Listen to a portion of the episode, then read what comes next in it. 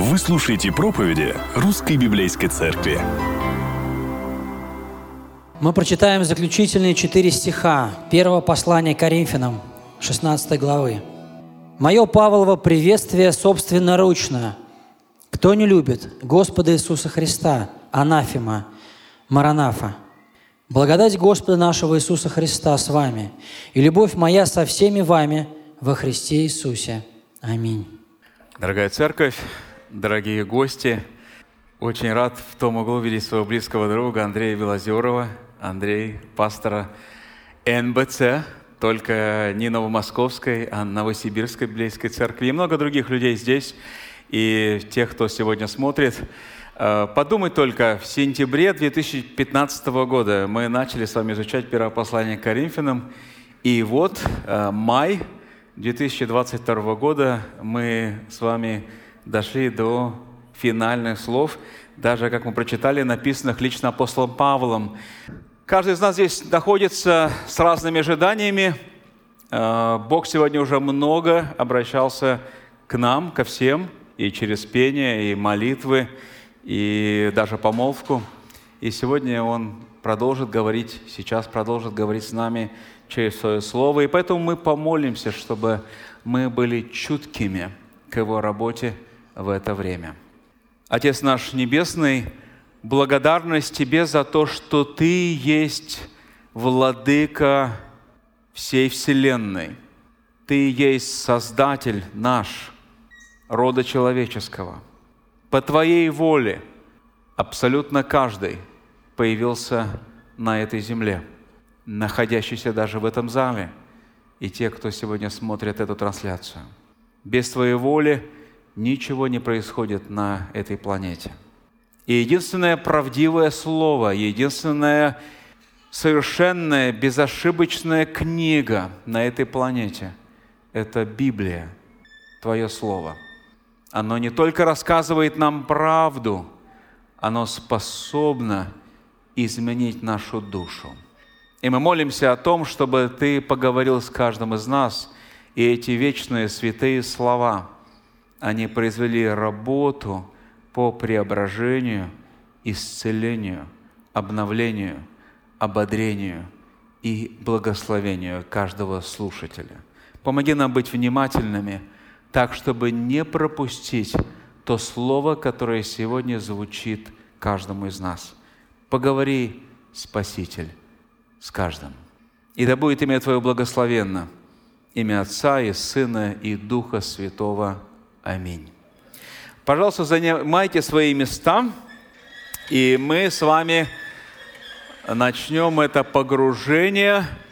Э, как мы с вами увидели, э, в самом финале своего послания апостол Павел затрагивает проблему единства.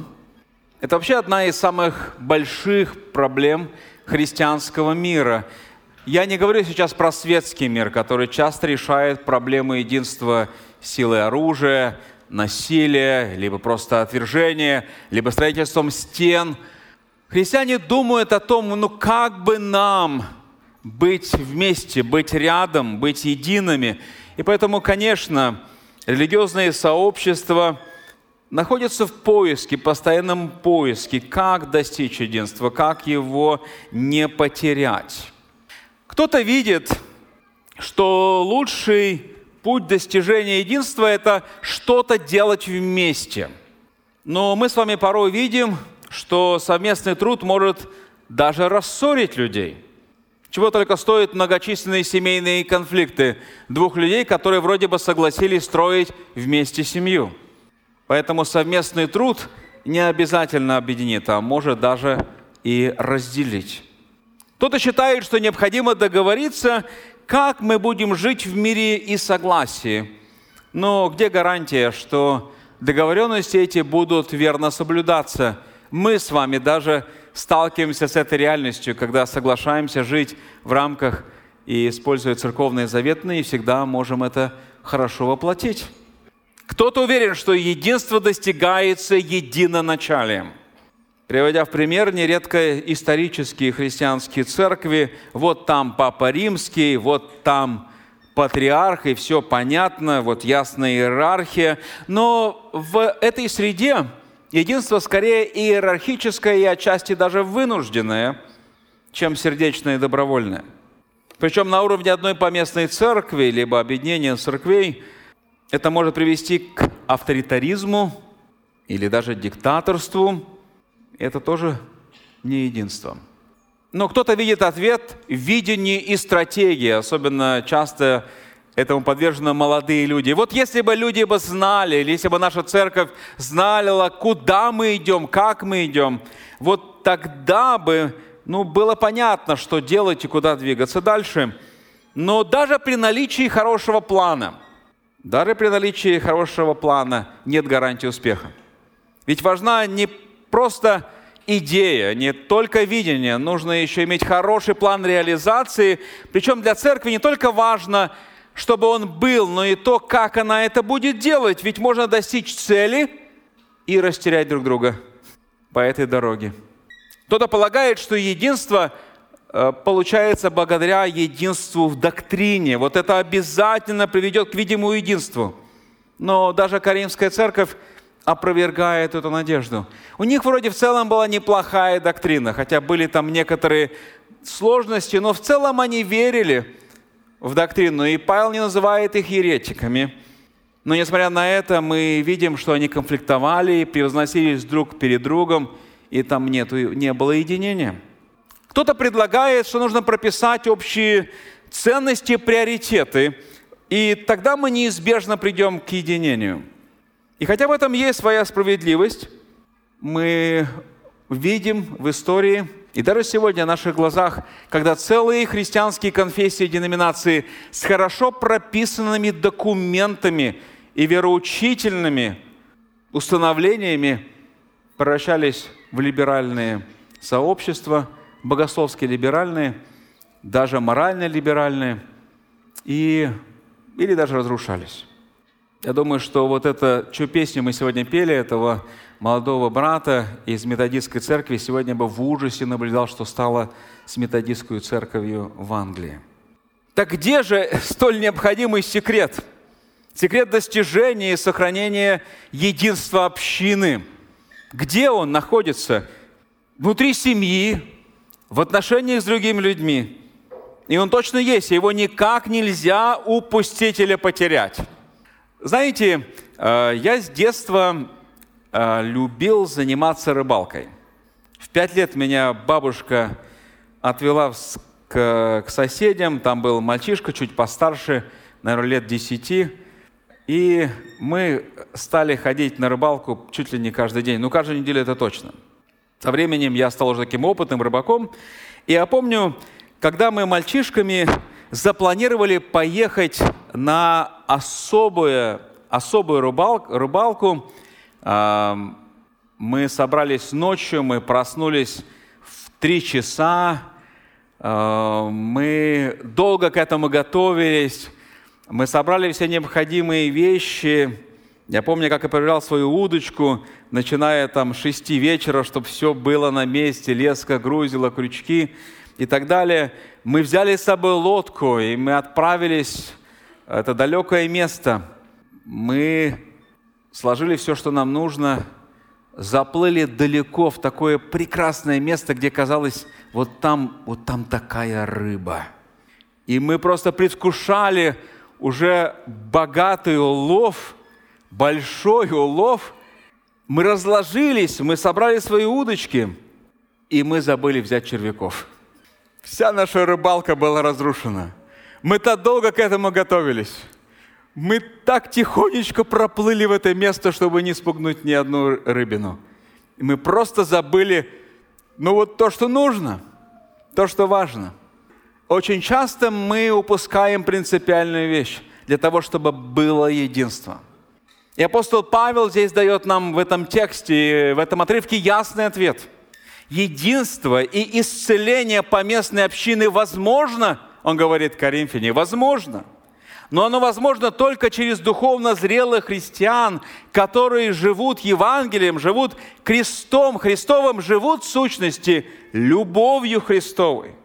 И об этом он говорит здесь, последней секции этой финальной главы послания. Он уже призвал их духовно повзрослеть, стать зрелыми людьми. Это с 13 стиха по 14 он показал черты им духовной зрелости с 15 по 20. И сейчас в нашем отрывке он завершает свое наставление тем, что указывает им на верный признак того, что человек точно стал на путь духовной зрелости, который обязательно поведет их к единству и духовному оздоровлению, а следовательно подарит им благословение, единение общины и развитие и в благовестии в этом городе, и в их отношениях, он показал нас самое важное, самое принципиальное, что никак нельзя забыть, никак нельзя пренебречь, никак нельзя упустить.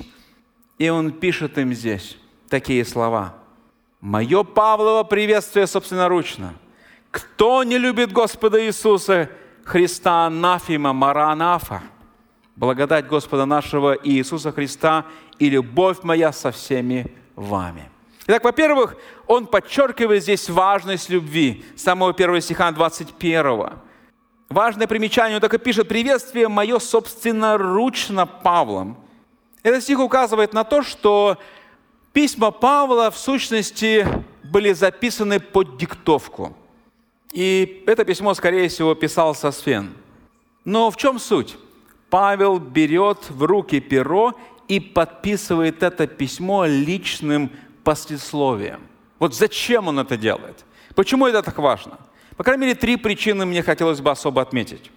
Во-первых, этот короткий паскриптум, написанный его собственным почерком, должен был недвусмысленно убедить его читателей, что это точно его письмо, удостоверить подлинность, подлинность письма. Апостол желает убедить Коринфян, что это точно его письмо, и что эти слова обладают апостольским авторитетом, а не обладает его властью апостольской. Это значит, что это не просто рекомендация, это Божье Слово для них, которое требует послушания и принятия. Это не вопрос выбора, нравится, не нравится, хорошо, нехорошо. Это вопрос истины, Божьей власти, Божьего авторитета. Это то, что говорит Бог сам. Это не человек, это Божье Слово. Во-вторых, он желает подчеркнуть, что здесь есть нечто личное.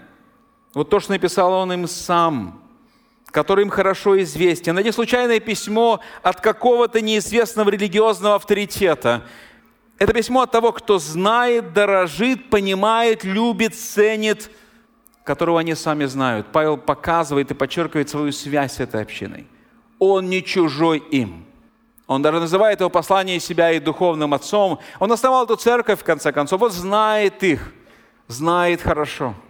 Ну и в-третьих, он желает подчеркнуть нечто важное, нечто принципиальное, настолько необходимое, что его ну никак нельзя упустить из виду. Вот почему он берет и выделяет это. Он, это как мы с вами подчеркиваем какую-то строчку в книге или в письме, или в нашем каком-то смс-сообщении. Мы выделяем маркером то, что считаем очень нужным, важным, ценным, или просто пишем большими буквами, чтобы это было ясно видно. Вот, вот самое главное, вот самое важное, что я хочу сейчас коммуницировать тебе. И поэтому Павел пишет Коринфянам собственноручно свой финальный призыв повеления. Его можно так сформулировать.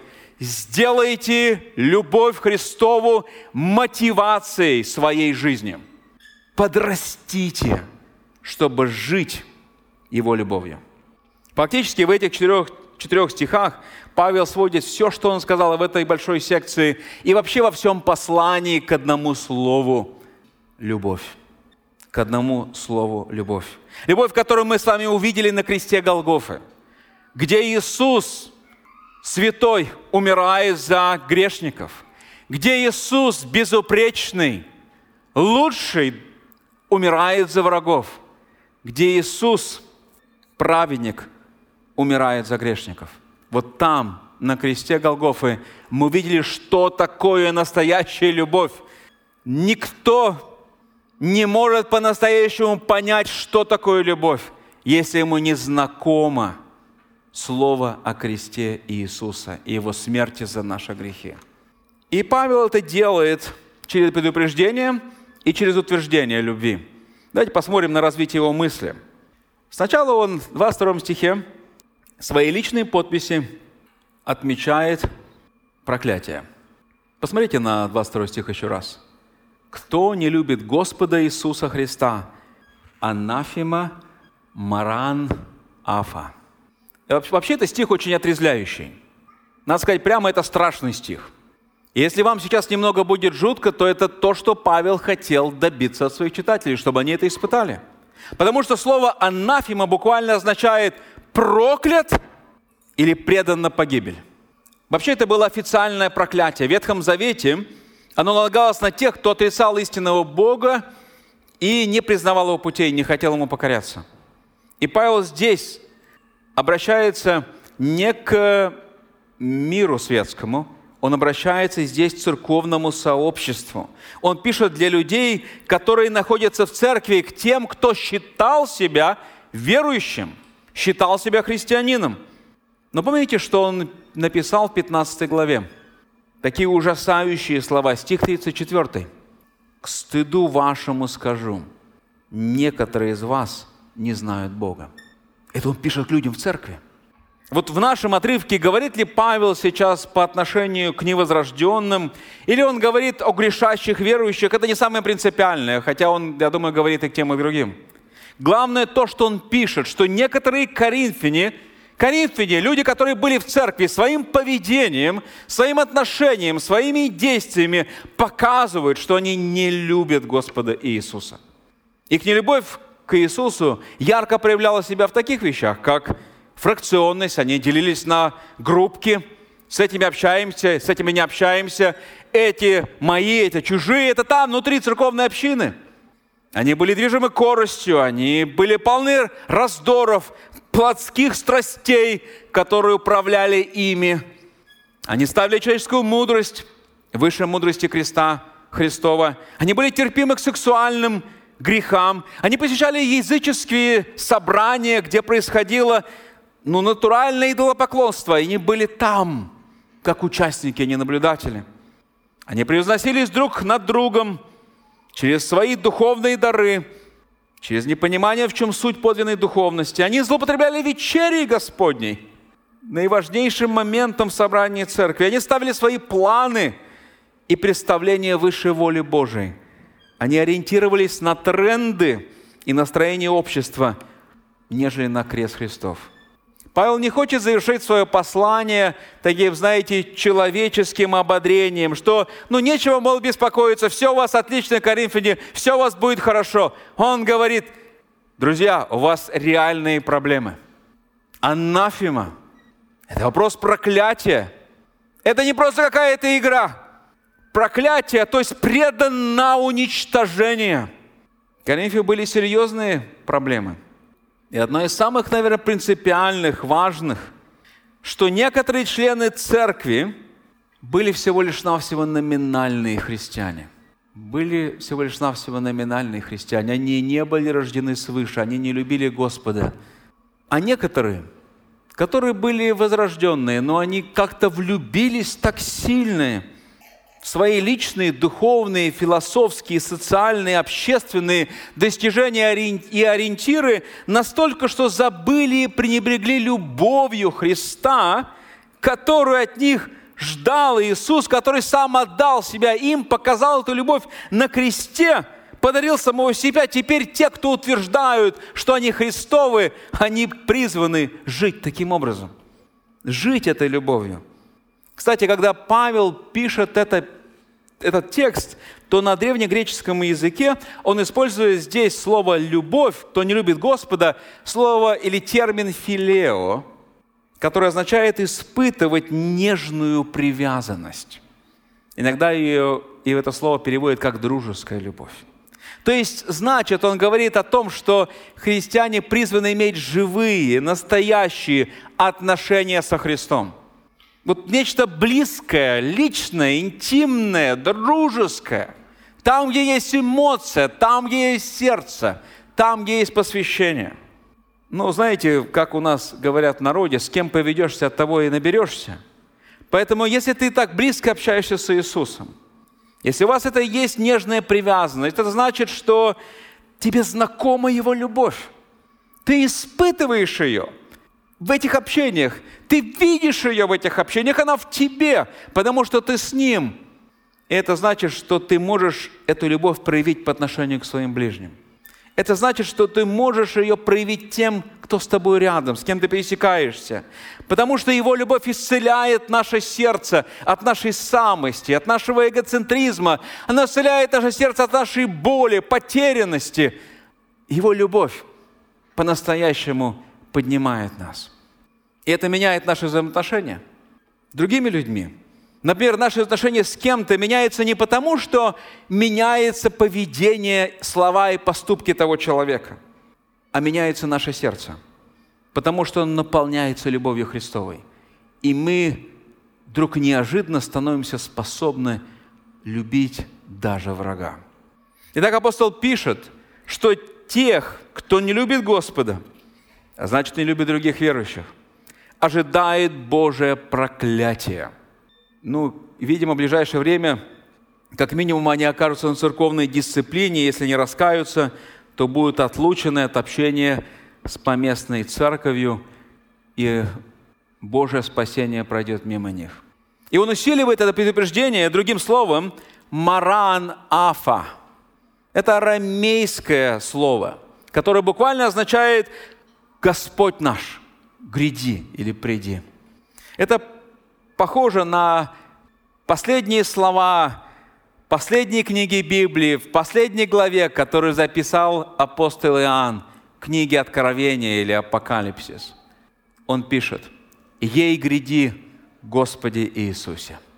Это очень древнее христианское молитвенное восклицание, которое использовалось церковью еще задолго до того, как евангельская благая весть стала распространяться среди греческих языческих городов и достигла, наконец, Коринфа. Первая церковь там, в Иерусалиме, молилась, приветствовала друг друга таким образом. Это приветствие или это восклицание, оно выражало посвященность и верность Божией Церкви и Иисусу Христу как своему Господу, Господину – и это надежда на то, что однажды Он придет видимым образом, чтобы царствовать во всей Вселенной. И знаете, дорогие, так однажды точно наступит. Однажды Иисус вернется на эту землю, чтобы наконец-то установить подлинное царство видимым образом мира справедливости и любви. И кто-то его будет приветствовать в радости, кто-то будет в ужасе, но каждый исповедует, абсолютно каждый, кто хочет или не хочет – что Он есть Господь Вселенной. Вообще этот возглас очень богат по своему содержанию, но здесь в контексте разговора, который ведет сейчас Павел о духовной зрелости и любви, надо отметить два таких элемента, две детали. Во-первых, это слово «маран афа», это призыв каждому слушателю, но прежде всего к номинальному верующему, к потерянным и даже грешащим членам церкви. Для кого-то либо принять Христа, а для кого-то оставить грех и жить ради Христа. Прежде чем, чем придет Господь Иисус второй раз на эту землю. Потому что когда Он придет, Он очистит свою церковь. Для неспасенных религиозных людей, которые знают, что они не любят Господа, но все еще не здесь. С приходом Христа – возможность спасения будет потеряна навсегда и окончательно. Нет никакого чистилища. Нет никакого выхода из ада, чтобы оказаться в раю. И это может произойти прямо сейчас. Ведь Иисус, Христос, может вернуться прямо в эту секунду, когда я проповедую с этой кафедры. Не стоит думать, что Божье долготерпение такое, знаете, бесконечное – и что у нас будет возможность как бы так вот когда-нибудь, когда-нибудь, может быть, в старости прийти и обратиться к Богу. Раскаяться в своих грехах и стать на путь покорности нашему Создателю. Один мой хорошо знакомый рассказал мне ужасающую историю. Она случилась давно, но она запала мне так в память, и поэтому сейчас она, естественно, вписывается в иллюстрацию в контексте того, что пишет Павел. Однажды он ехал в автобусе и разговаривал с молодыми людьми, о Боге, о вере, о смысле жизни. Ребята немного скептически, даже не с сарказмом, отвечали ему, задавали какие-то вопросы. Он им благовествовал Христа о том, что Он есть Спаситель сейчас, но когда Он придет на землю второй раз, Он придет как судья. И сейчас есть время, чтобы они прожили эту жизнь в радости Божией, покорившись Ему. И если они это не сделают, они не только потеряют благословение земной жизни, но попадут в вечное проклятие. И вот эти ребята, беседуя с ним, сказали ему, ну вообще мы еще молодые, нам еще хочется пожить для себя. Как будто, вы знаете, Бог – это вор радости и счастья. Бог дает радость и счастье, настоящую, здесь на земле и там, в небесах. Но вот такое представление житейское. Ну, когда мы состаримся, мы подумаем об этом, сказали эти ребята. У нас впереди еще очень много времени. И вот что случилось. Это ужасная трагедия. На его глазах эти ребята вышли из автобуса. И, переходя дорогу, их насмерть сбивает машина. Просто, мгновенно. Нам кажется, что у нас впереди много времени – мы думаем, что я успею обратиться к Богу. Потом как-нибудь подумаю, может быть, потом почитаю Библию, может быть, потом у меня будет возможность. Дорогие мои, мы не контролируем большую часть вещей в нашей жизни. Мы не контролируем тромбы, которые могут оторваться в нашем теле. Мы не контролируем большинство вещей в нашей жизни. Но то, что Бог нам дал ответственность обратиться к Нему, это наша ответственность. И сегодня, прямо в этот момент, когда я проповедую, если ты еще не обратился к Богу, я призываю тебя это сделать сейчас. Потому что в этом есть не только счастье для земли, это есть благословение для вечности, и это есть избавление от грядущего Божьего справедливого суда для каждого нераскаявшегося грешника. Даже если ты посещаешь какие-то собрания религиозные, даже если ты бываешь в храме, если ты не любишь Господа, тебе нужно раскаяться и обратиться к Нему. Во-вторых, как вы думаете, кто будет молиться о скорейшем возвращении Христа на эту землю? Вот кто будет молиться об этом? Ну, конечно, я думаю, что те, которые жаждут беспристрастного справедливого суда, когда ты сталкиваешься со злом и несправедливостью этого мира, ты говоришь, ей гряди Господи, потому что ты хочешь увидеть, когда наконец-то все получат по заслугам. Кто-то жаждет наступления царство мира и справедливости, кто-то устал от зла и болезней. Посетите особенно онкологические больницы, вы видите, как много изможденных родственников, как много отчаявшихся пациентов, как много порой равнодушных уже работников. Люди жаждут, когда же, когда же. Кто-то желает исцеления, обновления нашего мира. Как много вокруг зла, как много боли как много смерти. Все это точно правда. Но знаете, есть те, которые молятся горячее, сильнее о том, что Иисус пришел второй раз на землю. Знаете кто? Это те, кто Его любит. Для нас с вами естественно желать встречи с любимым человеком. Мы ищем возможности, мы создаем условия, мы готовы все отложить в сторону. Мы просто тоскуем, нас влечет туда, потому что мы любим, и поэтому мы хотим быть рядом. Мы хотим быть вместе. Вот сегодня наш брат имел помолвку.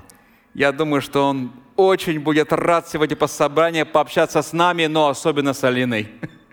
Это естественно того, кого мы любим. Мы хотим быть вместе, мы хотим быть в общении, мы любим, и поэтому нас туда тянет. Любовь – это магнит, который влечет нас туда. Очень любящие Господа жаждут Его возвращения. Встречи с Ним лицом к лицу, наконец-то обнять, увидеть, поговорить.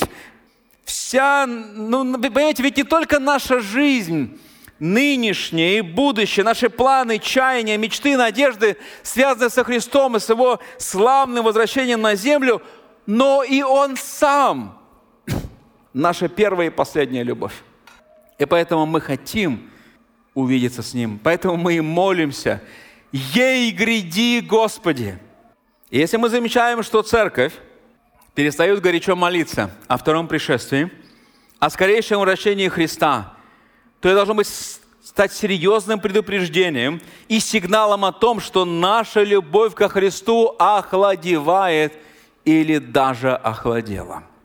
Воскресший Господь Иисус, обличая церковь в Ефесе, мы читаем книгу Откровения, Апокалипсис Иоанна, Богослова, говорит такие слова. Я читаю из книги Откровения, глава 2, со стиха 2 по 5. Вот что Иисус, воскресший Иисус, говорит Ефесской общине – знаю дела твои, и труд твой, и терпение твое, и то, что ты не можешь сносить развратных, смотрите, это моральная община, и испытал тех, которые называют себя апостолами, а они не таковы, и нашел, что они лжецы. Смотрите, она доктринально хорошая община, и морально, и доктринально хорошая община. Ты много переносил и имеешь терпение. Смотрите, она вообще даже терпеливая община – и для имени моего трудился и не изнемогал. Она еще даже работала много и трудится много. Но вот такое неожиданное слово от Иисуса. «Но имею против тебя то, что ты оставил первую любовь твою». То есть ты меня перестал любить. Ты больше любишь мораль, нравственность, доктрину. Ты меня перестал любить. Ты больше любишь свой труд, свое служение, свое посвящение. Ты меня перестал любить. Итак, вспомни, откуда ты не спал, и покайся, и твори прежние дела. А если не так, скоро приду к тебе и сдвину светильник твой с места его, если не покаешься. Это ужасающие слова. Для настоящего верующего человека приход Христа – это радость и надежда. Это мечта, это желание – Потому что Иисус был, есть и будет главной и исключительной любовью христианина. Итак, пришествие Христа – это проклятие, с одной стороны, и это благословение, с другой стороны. Оно является проклятием для тех, кто отверг Его, для тех, кто идет в вечную погибель и не покоряется Ему, но оно приносит обильное благословение тем, кто уповает на Него, тем, кто любит Его, тем, кто спасен им. Вообще интересно заметить, что церковные дисциплины наказания здесь, в этом тексте, связаны не с доктриной и верой человека, но с его любовью и отношением к Иисусу. Причем любовь – это не только верность доктрине и послушание. Здесь, здесь, в этом тексте, прежде всего, это отношение и сердечное посвящение. Павел, произнося анафему, говорит не о вере человека, а о его любви – для апостола 13 глава этого послания остается самым главным фокусом его обращения, что он говорит Каринской общине. Даже Господь Иисус, когда Он восстанавливал и направлял Петра, апостола Петра на служение, Он не провел с ним экзамен на знание доктрины.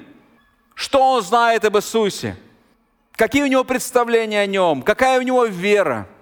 Но его единственным вопросом, который он задает к Петру, была следующая фраза. «Симон Ионин, любишь ли ты меня?» Это первое, главное и принципиальное требование для служения Христу. Кстати, каждый из нас, кто занимается служением, может сейчас спросить себя, а почему я совершаю это служение? Потому что если я совершаю ради людей, я буду испытывать очарование. Люди не всегда мне скажут спасибо.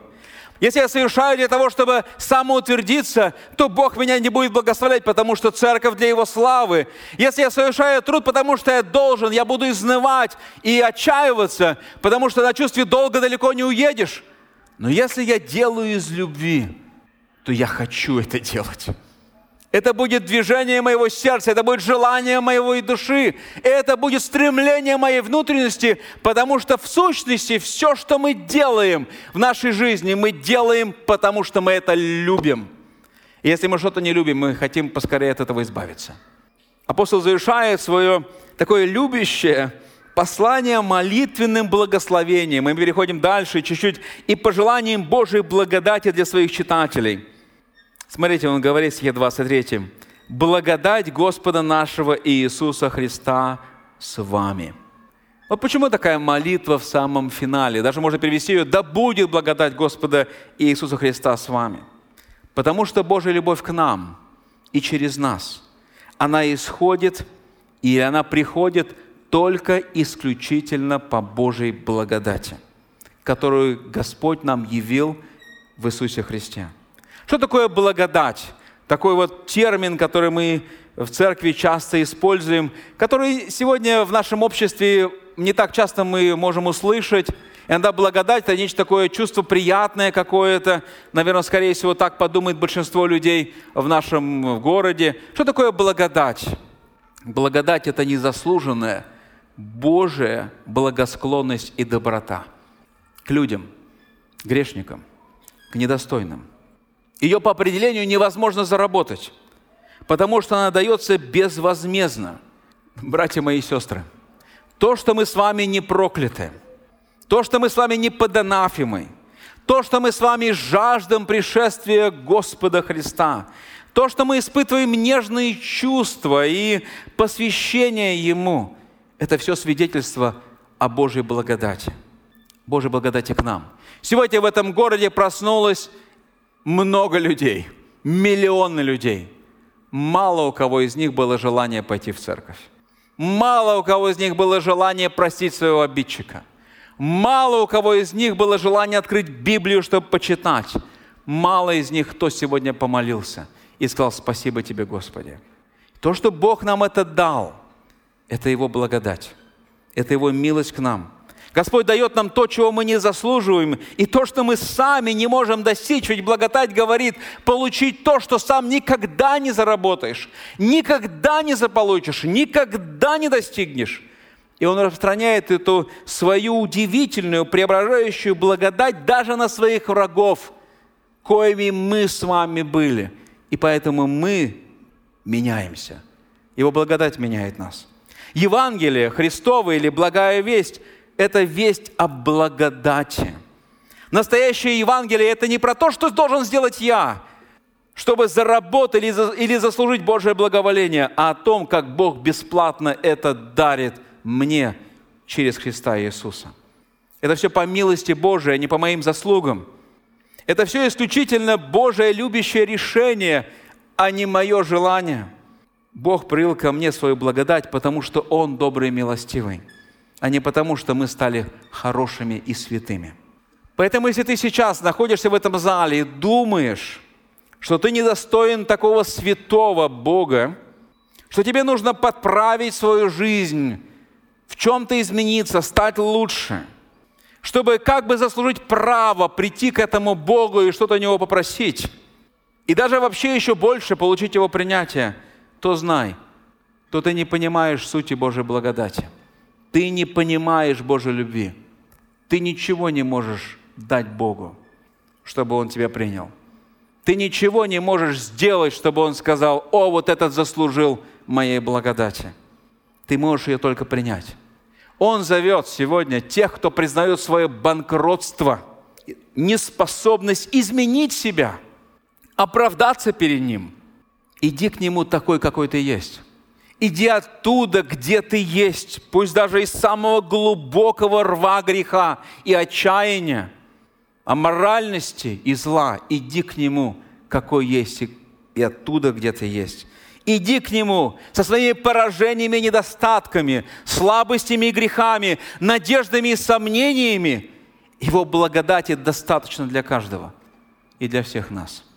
Павел здесь молится за верующих в Коринфе, чтобы благодать Иисуса была с ними. Братья мои и сестры, мы с вами, как верующие, нуждаемся в Божьей благодати каждый день. Мы никогда не перерастем благодати, не скажем, ну я уже опытный, ну в конце концов, я уже 10 лет в церкви Господи. Мы нуждаемся в Его благодати. Мы никогда не перестанем в ней нуждаться. Мы никогда не вырастем духовно настолько, чтобы сказать, ну теперь, Господи, я это сделаю, а Ты мне, пожалуйста, дай это мы всегда, навсегда останемся теми, кто принимает от Бога и поэтому становится способным отдать что-то другим. Спасение и христианская жизнь – это все по благодати. И благодаря благодати, как люди, мы с вами нуждаемся в воздухе. Мы перестанем дышать, и мы умрем. Как христиане мы всегда нуждаемся в Божьей благодати. Каждый момент, чтобы жить, служить, благовествовать, побеждать, прощать, любить, наконец – Христианство – это не про то, что делаем мы, а о том, что делает в нас и через нас Бог своей благодатью. Неудивительно, что в этом послании Павел так и говорит. Смотрите, Если вы перелистнете свои страницы на 15 главу, стих 10, апостол пишет следующие слова. 10 стих 15 главы. Вот что он говорит. «Но благодатью Божией есть то, что есть». То есть я есть тот, кто я есть, потому что благодать Божия пришла ко мне. И благодать Его во мне не была тщетна, но я более всех их потрудился. И вот что он говорит в самом конце. Смотрите. Не я, впрочем, а благодать Божия, которая со мною. Убери благодать из христианства, и христианство станет бессильной пустой религией с хорошей моралью и принципами, но не способной исцелить, не способной изменить ни одного сердца, ни одной души, ни одной жизни. Убери благодать, и христианство станет религией самоправедности, которая будет про меня, что я достиг – оно будет потворствовать моей гордости и моему самомнению. Оно будет плодить религиозников и фарисеев, вместо того, чтобы рождать, рождать благородных и смиренных тружеников. Мы нуждаемся в благодати Божией. Кстати, апостол Павел начал это послание также с благодати. В самом начале этого послания, третий стих он пишет, «Благодать вам». Все начинается и завершается Божьей благодатью – мы все нуждаемся в ней, ибо без нее все мы не имеем надежды. Самый любящий поступок, который мы с вами можем совершить, это показать людям Божию благодать. И как мы это можем сделать? Ну, все начинается с того, что мы просто благовествуем, мы просто говорим людям о Божьей благодати, которую Он явил во Христе, на кресте Голгофы. Это значит, мы доносим до людей, что Божья любовь основана не на наших собственных заслугах, не на наших собственных делах, а на кресте Христа, на Его деле, на Его заслуги ради нашего искупления и примирения с Богом. Мы получаем спасение так же, как подарок. Мы просто открываем руки и получаем. Представьте, вы приходите кому-то на день рождения и говорите, ну у меня есть подарок, но тебе надо заплатить столько. Или тебе нужно сделать это, и ты его получишь. Это уже не подарок, это то, что я купил своими действиями, поступками, своими деньгами – Божья благодать – это подарок, безвозмездный дар, который я принимаю. И это рождает во мне благодарное сердце, посвященное сердце. И получив Божью любовь, невозможно не начать делиться ею со своим окружением. Вот почему Павел, завершая это послание, ссылается на свой личный пример. Смотрите, 24 стих. Апостол показывает любовь. Христиане призваны быть вестниками и распространителями благой вести, но они также призваны быть теми, кто показывает пример этой Божьей благодати, то есть быть милостивыми и великодушными, прежде всего, к своим братьям и сестрам. Вот почему Павел пишет в последнем стихе такие слова, прощальные слова этого послания. «И любовь моя со всеми вами во Христе Иисусе». Последнее предложение письма, написанное рукой самого апостола, оно подтверждает его любовь к Коринфянам. Он желает, чтобы они знали, что даже несмотря на его все укоризны и серьезные предупреждения и увещевания, в этом послании он по-прежнему любит их, как своих дорогих братьев и сестер, которые находятся в теле Христовом вместе с ним. Вообще задумайтесь вот над таким фактом. Сколько посланий написал апостол Павел? Сколько посланий? Ну, кто-то скажет 15, э, но одно, оно не каноническое. Кто-то скажет 14, ну, у нас может быть сомнение по поводу авторства Павла послания к евреям. Мы точно не сомневаемся, что 13 написал он. 13 посланий, может быть 14. И это единственное послание, в котором Павел признается в любви своим читателям. Это особенно удивительно, если вспомнить, какой церкви он это пишет – эта община в Коринфе была полна большого количества недостатков. Если и была плохая церковь, то Коринф – самая плохая церковь. Она была преисполнена высокомерия и самомнения. И даже Павел для них был ну, не особо привлекательный, не особо значимый. Больше всего она сопротивлялась ему, Павлу, их духовному отцу. Он даже говорит, ну, хотя вас много наставников, но мало отцов, я родил вас во Христе. Она была разделена в своей приверженности и посвященности, симпатиях к Нему. Я Павлов, я, а я Полосов, а я Христов, а я Кифин. И все же Он пишет им, «Я люблю вас». Апостол Павел точно говорит эти слова не потому, что ситуация там изменилась. Эти коринфяне все такие приятные были.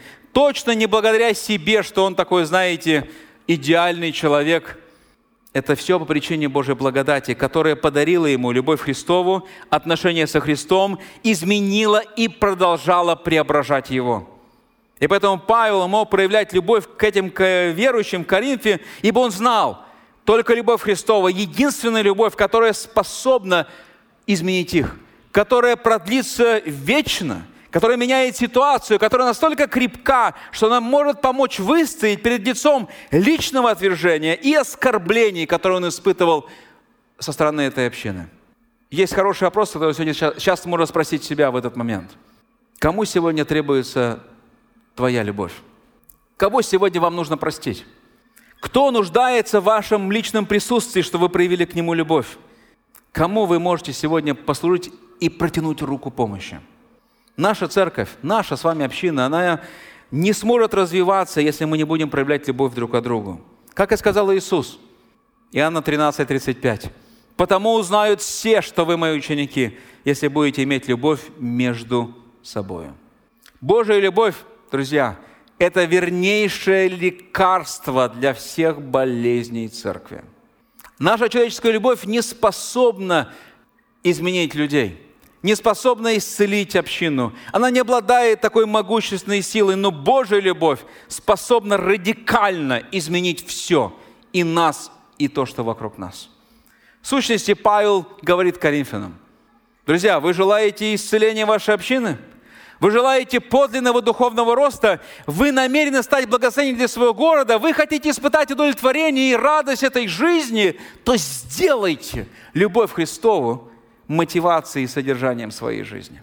Вот эти два последних стиха нашего послания и нашего отрывка возвращают нас к тому, где мы находим и мотивацию, и средства, и образец для того, чтобы воплотить все Божьи наставления через апостола – они находятся только исключительно и больше нигде, кроме как Божьей благодати и любви Христовой.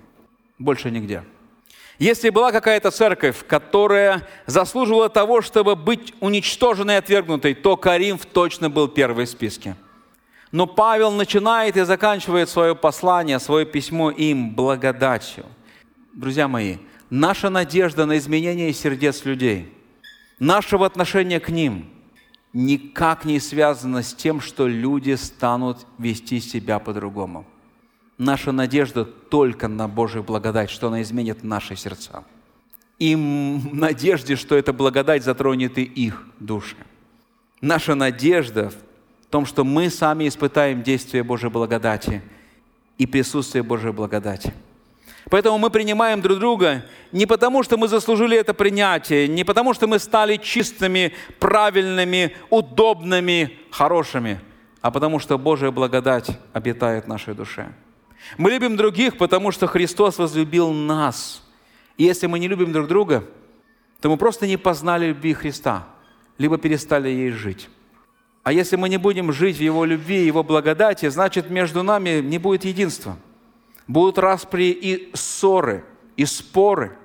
Будет превозношение и борьба за власть, популярность, принятие, внимание.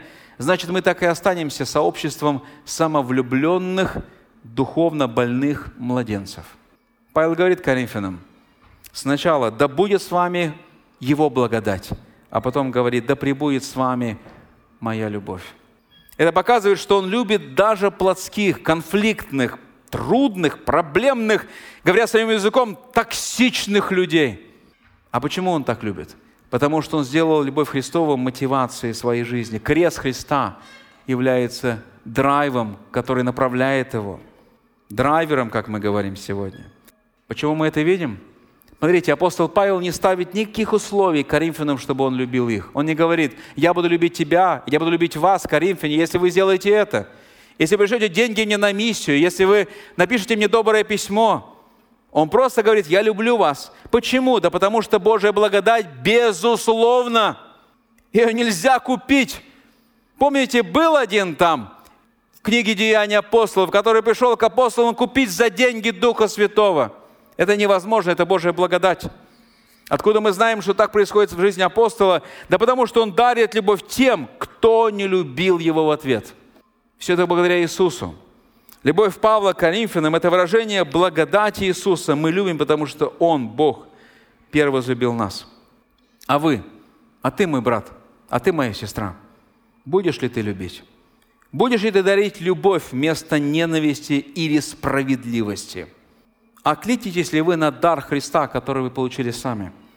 Это единственный путь, чтобы расти, чтобы подлинно поклоняться Богу, чтобы пребывать в Его любви. Вообще это заключение полно очень эмоционального накала, который в тексте, особенно в оригинале, просто ярко заметно.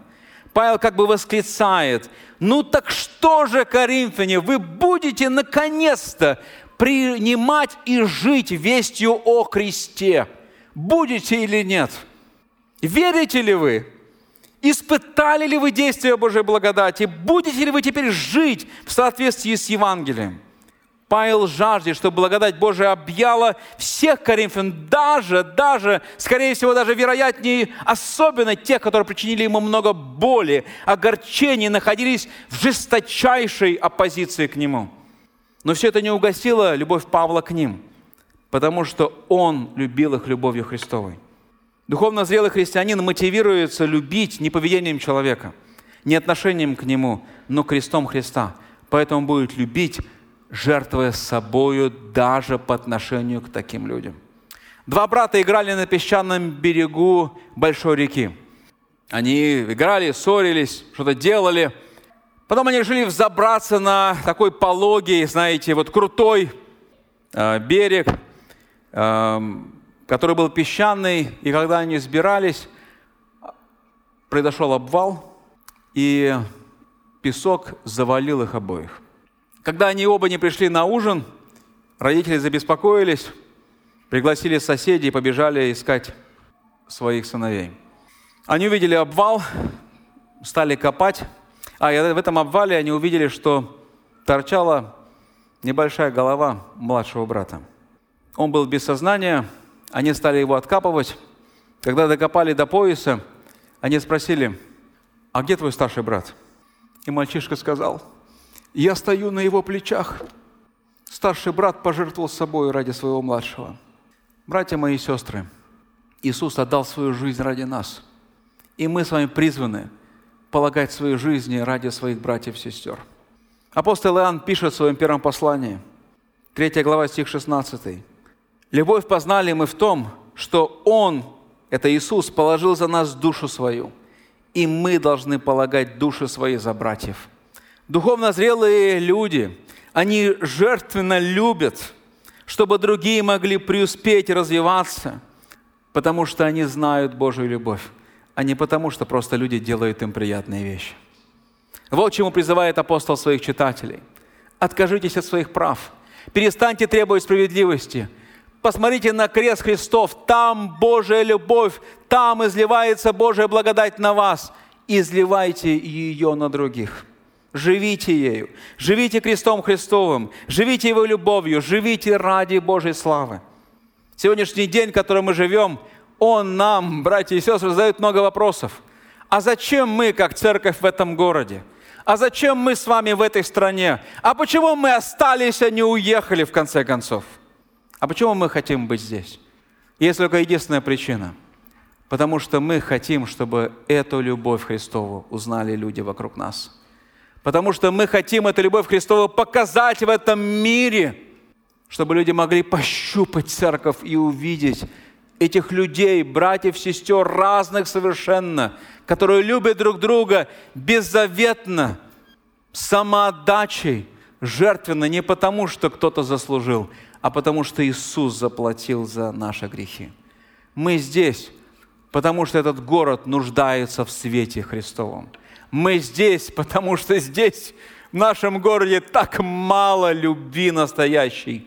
Где ее найти, кроме как в церкви, через церковь? Просто нигде. Мы здесь для того, чтобы положить свою душу ради спасения нашего города. Мы здесь для того, чтобы посвященно любить друг друга, чтобы люди увидели, что есть настоящая любовь. Поэтому, братья мои и сестры, любите друг друга. Любите друг друга. Нежной любовью. Помните, апостол пишет, братолюбие с нежностью. Филео или филио, как говорят другие. Проповедуйте Евангелие. Это единственное, что может спасти этот мир и этот город. И, пожалуйста, перечитайте еще раз книгу Facebook. Зачем мы здесь? И как нам нужно жить? Давайте помолимся, друзья. Отец наш милосердный, благодарность Тебе за то, что Ты не отвернулся от нас, грешников и самохвалов, и самолюбов, гордецов. Мы вдруг поставили себя на Твое место. Мы вдруг посчитали, что мы мудрее, умнее, чем Ты. И мы сами кузнецы своего счастья, и мы сами знаем лучше Тебя, нашего Создателя, как нужно жить, так, чтобы испытать полноту удовлетворения и радость и счастья жизни. И мы сбунтовались против Тебя. Мы родились такими. Мы грешники по рождению и по нашему выбору. И Ты не воздал нам то, что мы заслужили. Ты возложил все наши грехи на Своего Сына, Господа Иисуса. В этом проявилась Твоя невероятная любовь, Твоя удивительная милость, Твоя восхитительная благодать. Ты отдал самого себя своим врагам, чтобы спасти, оправдать, исцелить, избавить. И Ты предлагаешь сегодня этот подарок людям в нашем городе, в нашем зале. Господи, благодарность Тебе, что мы не просто слышали об этом, но мы испытываем это, потому что Твоя любовь к нам приходит каждый день через Твою благодать. Наши сердца, которые хотят наполниться ненавистью, гордостью, самомнением, заполняются Твоей любовью, которая выжигает грех, выжигает гордость и помогает протянуть руку даже врагу. Господи Иисусе, мы нуждаемся в Твоей благодати. Мы нуждаемся в том, чтобы любить, прежде всего, даже своих братьев и сестер. Любить не потому, что они нас любят, не потому, что они нам что-то дают, а потому, что Ты возлюбил нас – Господи, обновляй наш разум Евангелием, обновляй нашу душу Твоей любовью, обновляй нашу внутренность Твоей благодатью, так, чтобы мы могли быть носителями Твоей любви в этом городе, который так одинок, который так потерян, который так нуждается в Твоей милости.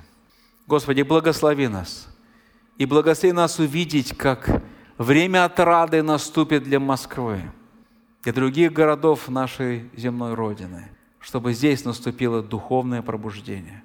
Помоги, Господь, нам кропотливо сеять семена Твоей истины. Помоги нам верно являть любовь Твою в нашем окружении. Благослови нас не ослабеть, надеясь только на Твою благодать. Все наши нужды, надежды и чаяния – мы слагаем к Тебе и благослови нас больше любить Иисуса, так, чтобы мы могли полюбить своих ближних, как это делаешь Ты сейчас по отношению к нам. Благодарность Тебе, что Ты верен, Господь.